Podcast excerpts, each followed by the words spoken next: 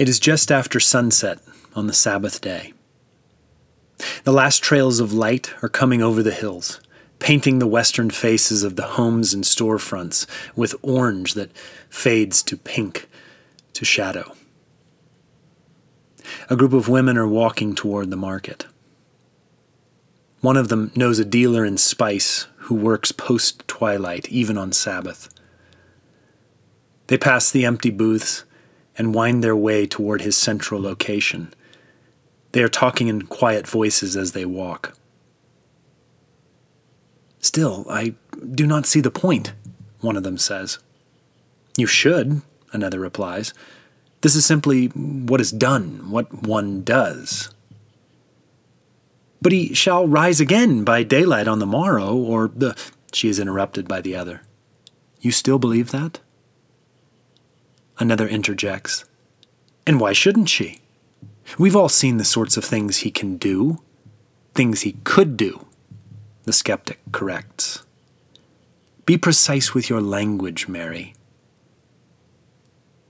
They are arriving at the curtained edge of the spice stall. The vendor is immediately attentive to their needs, asks after them.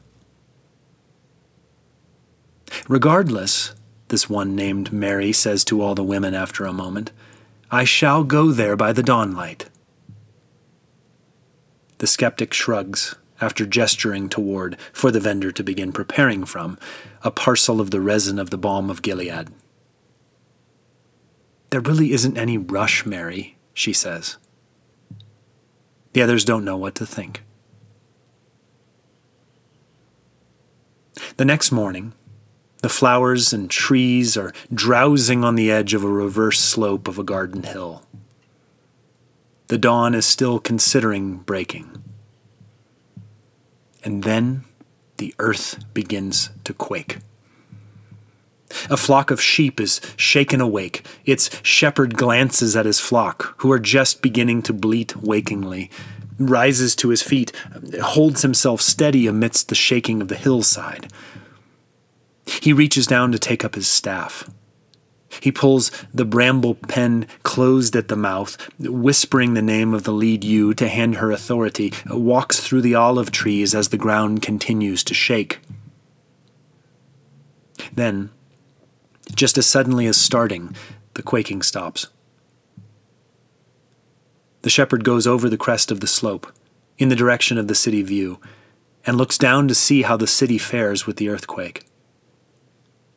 Nothing appears to be happening down there yet. Then his eye is caught by a scene in the middle distance. There are a group of Roman soldiers, dressed in the armor of the governor's guard, lying, seemingly dead, on the ground at the mouth of a cave. There is a giant, a literally gigantic figure perched atop the tomb's ceiling rock, glowing with the pulsing, warm glow of a sunset sun. There is a man walking out of a tomb, his head stooped low with the inside ceiling's height, and he enters the cool air of the garden looks around. The shepherd crouches low amidst some bushes. He is terrified, afraid of being seen above. The man below, the one who exited the cave in the hillside, nods at the glowing giant and walks off into the tree line. The soldiers lie there, appearing to be dead. From the city side, a group of women approach. When the Sabbath was over, Mary of Magdala, Mary the mother of James, and Salome brought spices so that they could go and anoint his dead, entombed, enwrapped body. And very early in the morning, on that first day of the week, they came out toward the tomb just as the sun was rising. A low mist hugged the curvature of the hillsides. They all of them grew hesitant as they approached nearer. The half light made the place feel eerie. Who is going to roll the stone back from the doorway of the tomb? they asked each other. They were all slightly surprised that this was the first they'd thought of this detail. They kept walking the trail toward the spot, wondering. They were rounding the final curve, and oh! As they looked closer, peering through the half light up ahead, they saw that the stone, which was a very large one, had been rolled back. Their feeling in that moment was a perfect mixture of curiosity and of unbridled terror. Yet not one of them spoke a single word aloud. They just continued peering forward through the half light. And then finally, resolving themselves, they went forward and even into the tomb, feeling so desperately afraid now.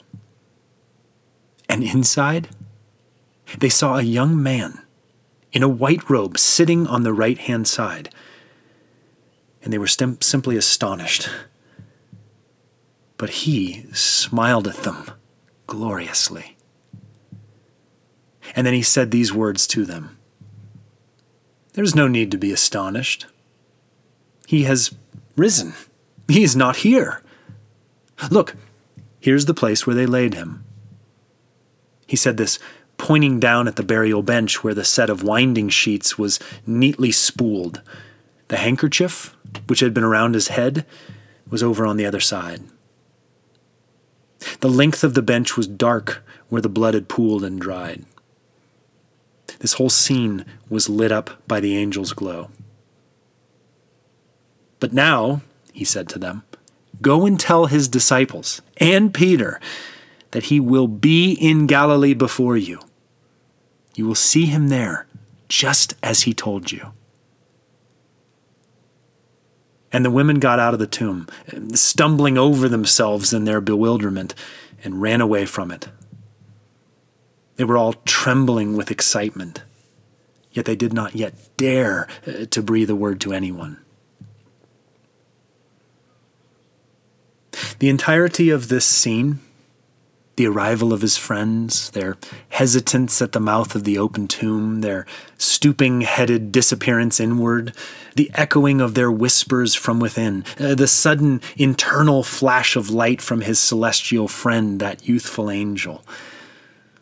All of this is witnessed by the resurrected man himself, standing between two olive trees just up the hill, as he breathes long and deep the dawn air. The light of the new day is upon the eastern side of his face, glowing bronze. When the women exit from the tomb, he watches them and waits. He sees them separate. Mary of Magdala hesitates to return to the city. She continues standing at the tomb's mouth, wondering. The resurrected man walks down from between the two trees.